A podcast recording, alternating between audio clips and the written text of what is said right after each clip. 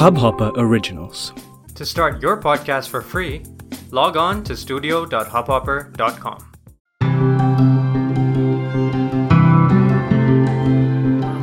I am so excited because I'm doing something which I've never done before. I've written books and I've certainly read out some of the picture books which are for younger children.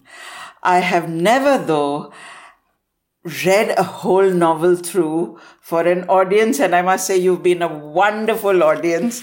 So, uh, without further ado, I'm now in. This is a book that's divided into three parts. Uh, book one, which is, you know, of them wanderings.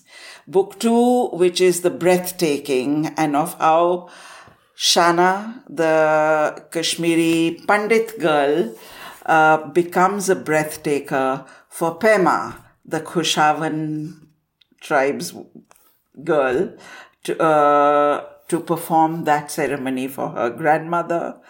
And yes, of course, this is a story about two nomadic people forced into becoming nomads uh, because forced to becoming homeless, forced to cut their roots and flee. Uh, so now the third part. And the name of this chapter is I Forgot Myself for a Minute. When Shana came back next weekend from school, she found her mother down in the mouth again.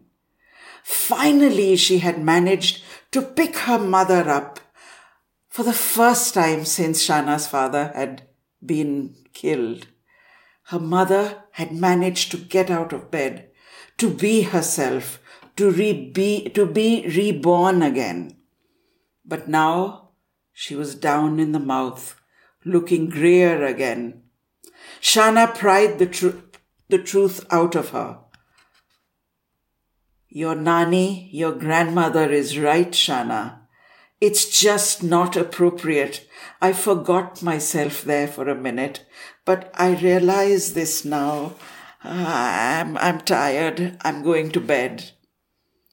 Shana sh- stood there, shocked and hurt. At lunch prepared by her grandparents, the grayness of the bland food didn't just depress her, it infuriated her. It was this, this grayness that hung about this house that had dissolved her mother into nothing again. She gulped down some water both to help swallow the grey lump of food and also so that she wouldn't shout at her grandparents. She knew she would have to do this very calmly. She started by thanking them.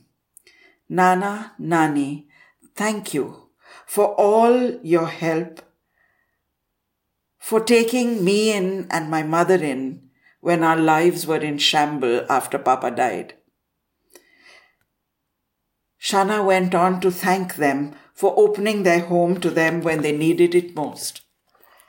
Although her voice sounded formal and insincere, she actually did, did mean it. She wouldn't have been able to do this without them. Shana's mother was too broken and Shana herself was too helpless. But she wasn't so helpless now. She had become a breathtaker.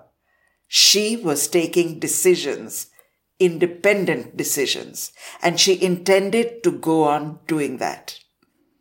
She then launched into what she really wanted to say. Nana Nani, I have seen my mother crumble to nothing, and you helped rebuild her back to life again. But now you've got to let her live that life again. You've given birth to your daughter not once, but twice. How many parents can say they've done that? But now, now, let her live. Let her live. She emphasized the words as deeply as she could. um, Shana did wish that she had enough money and independence to take her mother to a new home of their own, just mother and daughter, where there would be no restrictions on her mother's laughter, on the clothes her mother wore. She knew her mother could be so much more than just a grieving widow, that she had been confined, imprisoned into being. She knew that she wanted her mother to spend her life out of the shadows of grieving. She had many years ahead of her.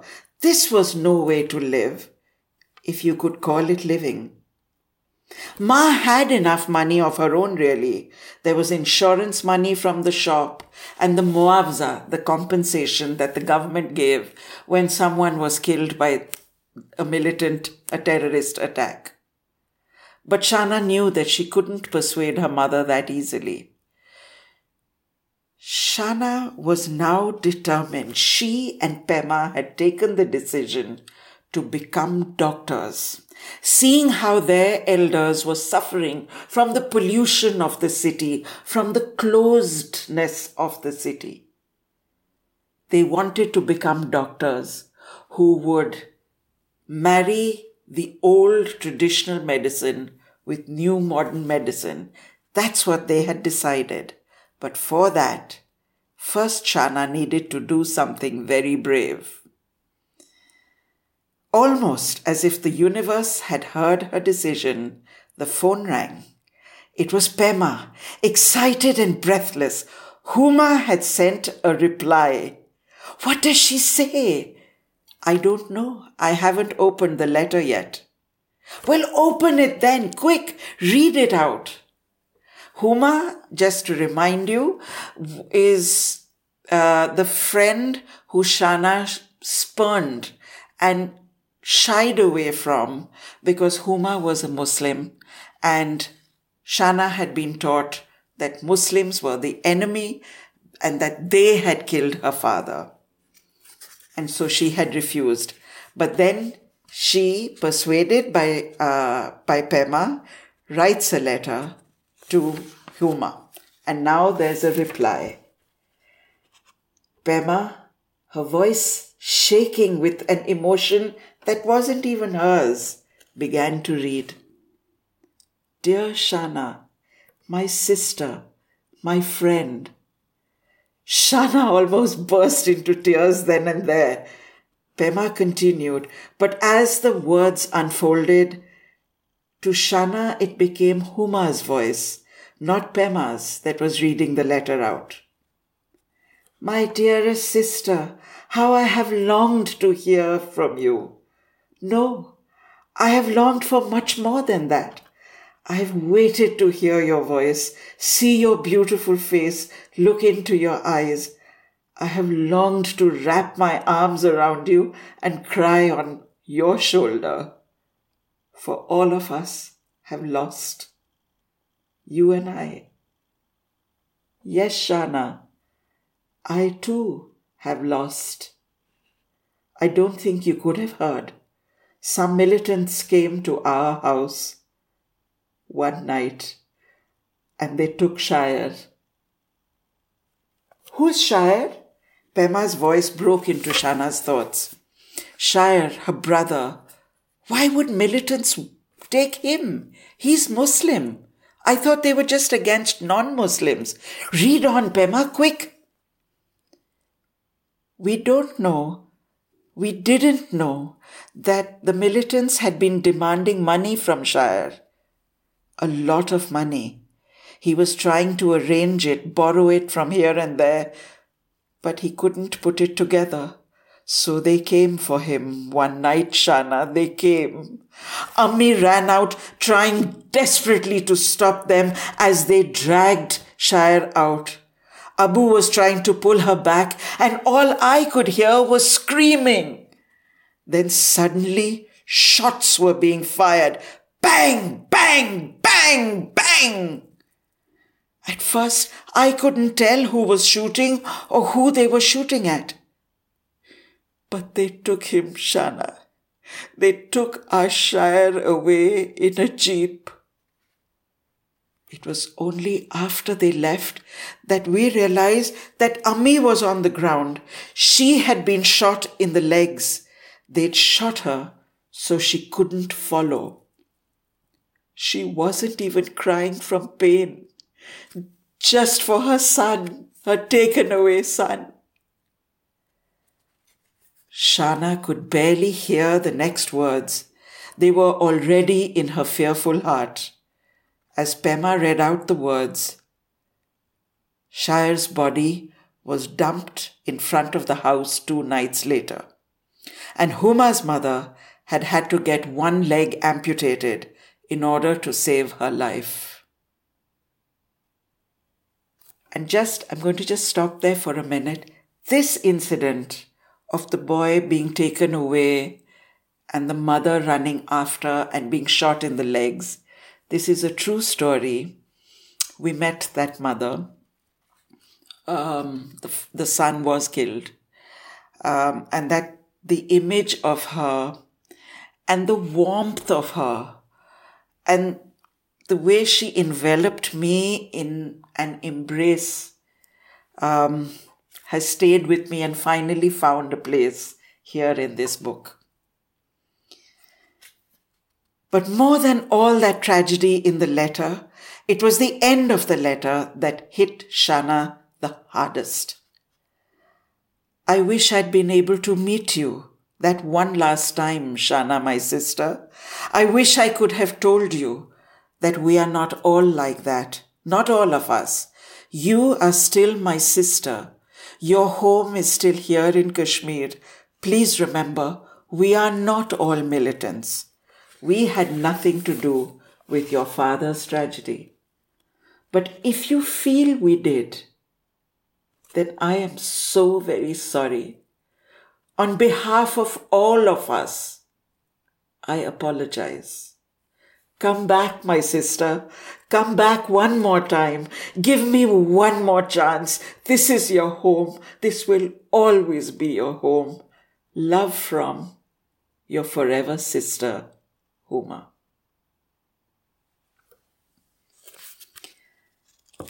And then I'm jumping ahead a little bit. Um, I've been trying to select passages that will keep the flow. Uh, but there's lots of chunks that, of course, I can't read out. Um, I can't spend that much time, can't take that much of your time.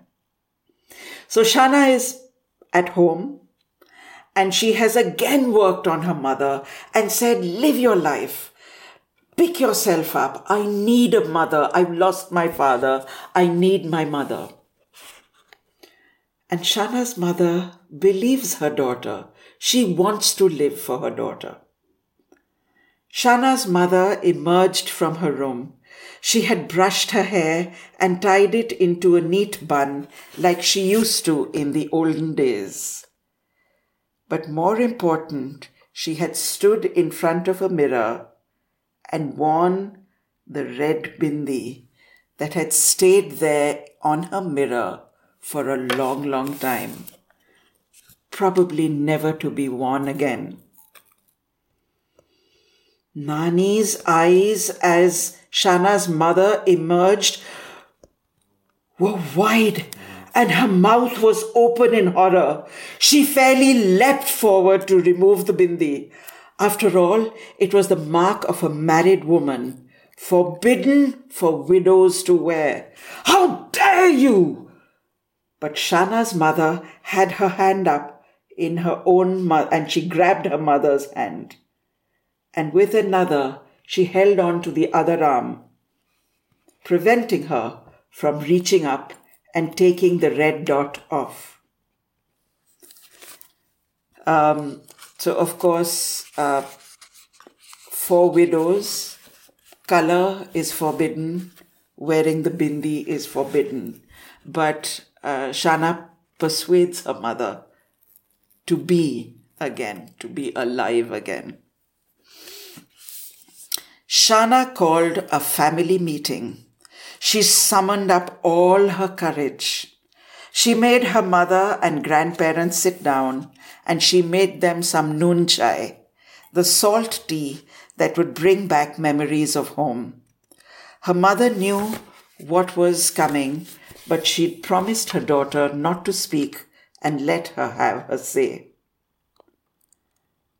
Nana Nani, I am tired of living with hate, with the memory of hate, Shana began. I hated for a while, yes. I hated those who I was told to hate. But I'm done. I'm done with it. If you were to come to my school and meet the girls there, you'd end up seeing my point too. Why don't you come? Come and meet them, talk to them. For no real reason, they hate other groups of girls. They won't eat their food that comes from their homes. If they're distributing sweets on their birthdays, they leave those girls out. Not one of those girls has done anything bad to each other, but still they follow hate as though it's a religion. Don't you think it's time to change? Hate grows when we feed it. And we, we children, who have no cause to hate, are taught to hate. Think of it. A baby is not born to hate then where does it come from? Where do we learn? Anyway, what I wanted to say is that I am done with it. I cannot live a life where I hate and fear my friends, people who were more like family than friends and neighbors. I choose to re embrace them now. I'm choosing love over hate. There was a long silence. And Shana, Shana waited with bated breath. And they get into an argument. I'm not going to read too much of that. Uh, and Shana tries to get them to remember neighbors who had been friends, who had been family. I want to be that bridge. No, no, not want. I will be that bridge. I will not hate. And how will you do that? Asked the grandfather. I am going back. I'm going back to Kashmir. A stunned silence followed. No one went back, not those amongst them. How was this slip of a girl taking such decisions now? Eventually, Shana filled the silence with an explanation of what she and Pema had planned.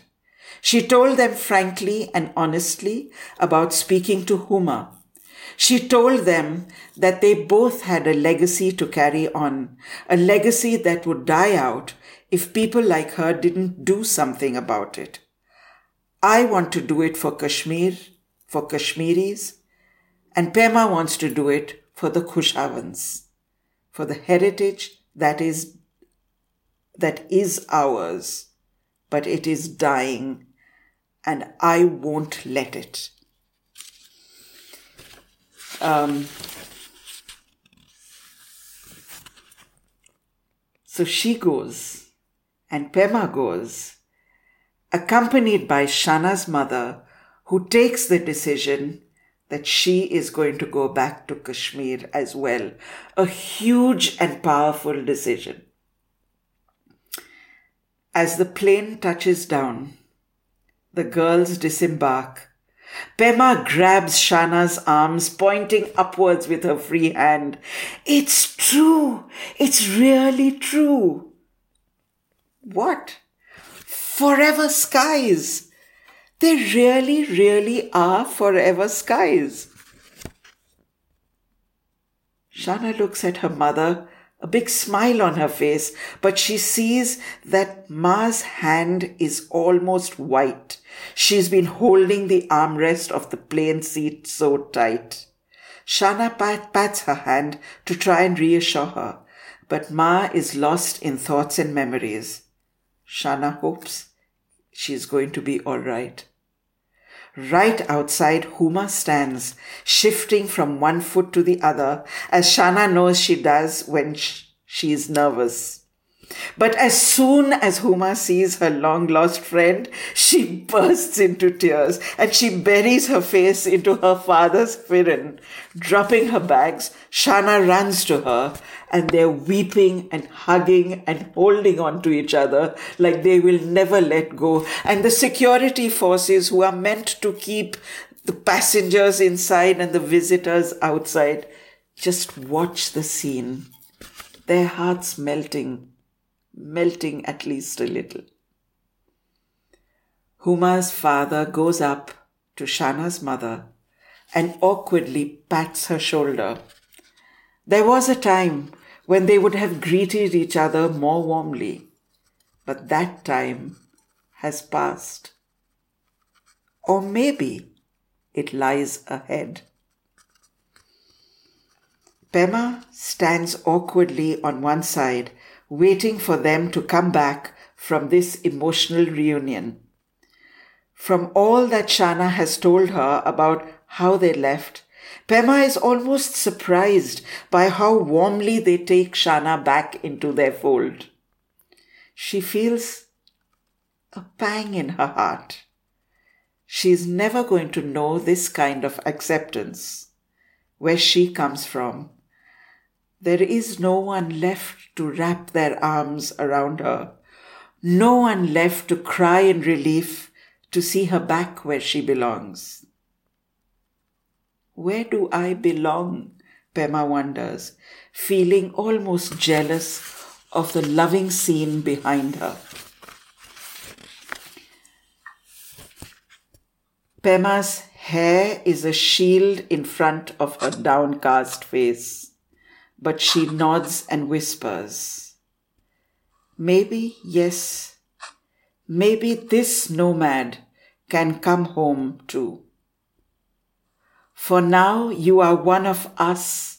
You're a Kashmiri, Huma says. Pema smiles and nods. She grins at her friend and says, and you, my friend, are not only a Kushavan, you are a Druyosang, a breathtaker, holy to uh, my people. The girls laugh. A new adventure is about to unfold before them. Here, under forever skies, a strange family unites. Some estranged friends and some strangers are brought together by chance and tied together by hope. They are bound by love and by common purpose. The young girls will be hunting for roots together. But more than that, not just medicinal roots for medicines that they're going to learn about. They are going to set down new roots, roots of family, roots of love. These nomads have finally found a family. They have found their land. Even nomads have a land to call their own.